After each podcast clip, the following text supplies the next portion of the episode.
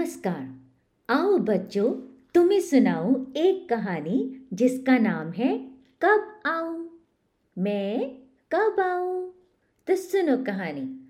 अवंती ने एक छोटी सी रंगाई की दुकान खोली और गाँव वासियों के लिए कपड़ा रंगना शुरू कर दिया। सब लोग उसकी रंगाई की प्रशंसा करने लगे। धीरे धीरे उसकी दुकान चल निकली। अवंती की प्रशंसा सुनकर एक सेठ को बहुत ईर्ष्या महसूस होने लगी। अवंती को परेशान करने के लिए वह सेठ कपड़े का एक टुकड़ा लेकर अवंती की दुकान में जा पहुँचा। दरवाजे के अंदर घुसते ही सेठ बुलंद आवाज़ में बोला, अवंती, जरा ये कपड़ा तो अच्छी तरह से रंग दो। मैं देखना चाहता हूँ तुम्हारा हुनर कैसा है। तुम्हारी काफ़ी तारीफ़ सुनी थी, इसीलिए आया हूँ।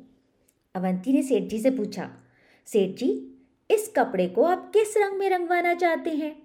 सेठ ने कहा, रंग? रंग के बारे में मेरी कोई खास पसंद तो है नहीं, पर मुझे हरा, पीला, सफ़ेद, लाल, नारंगी, नीला, आसमानी, काला और बैंगनी रंग कतई अच्छे नहीं लगते। समझे कि नहीं?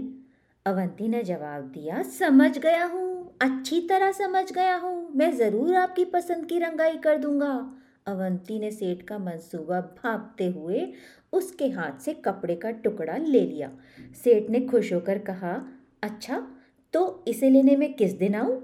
अवंती ने कपड़े को अलमारी में बंद करके उसमें ताला लगा दिया और सेठ से बोला, आप इसे लेने सोमवार, मंगलवार, बुधवार, बृहस्पतिवार, शुक्रवार, शनिवार और रविवार को छोड़कर किसी भी दिन आ सकते हैं। सेठ समझ गया कि उसकी चाल उल्टी पड़ चुकी है, अतः भलाई धीरे से खिसक लेने में ही है। फिर उस सेठ ने दोबारा असंती की दुकान में घुसने की हिम्मत नहीं कही तो कैसी लगी कहानी?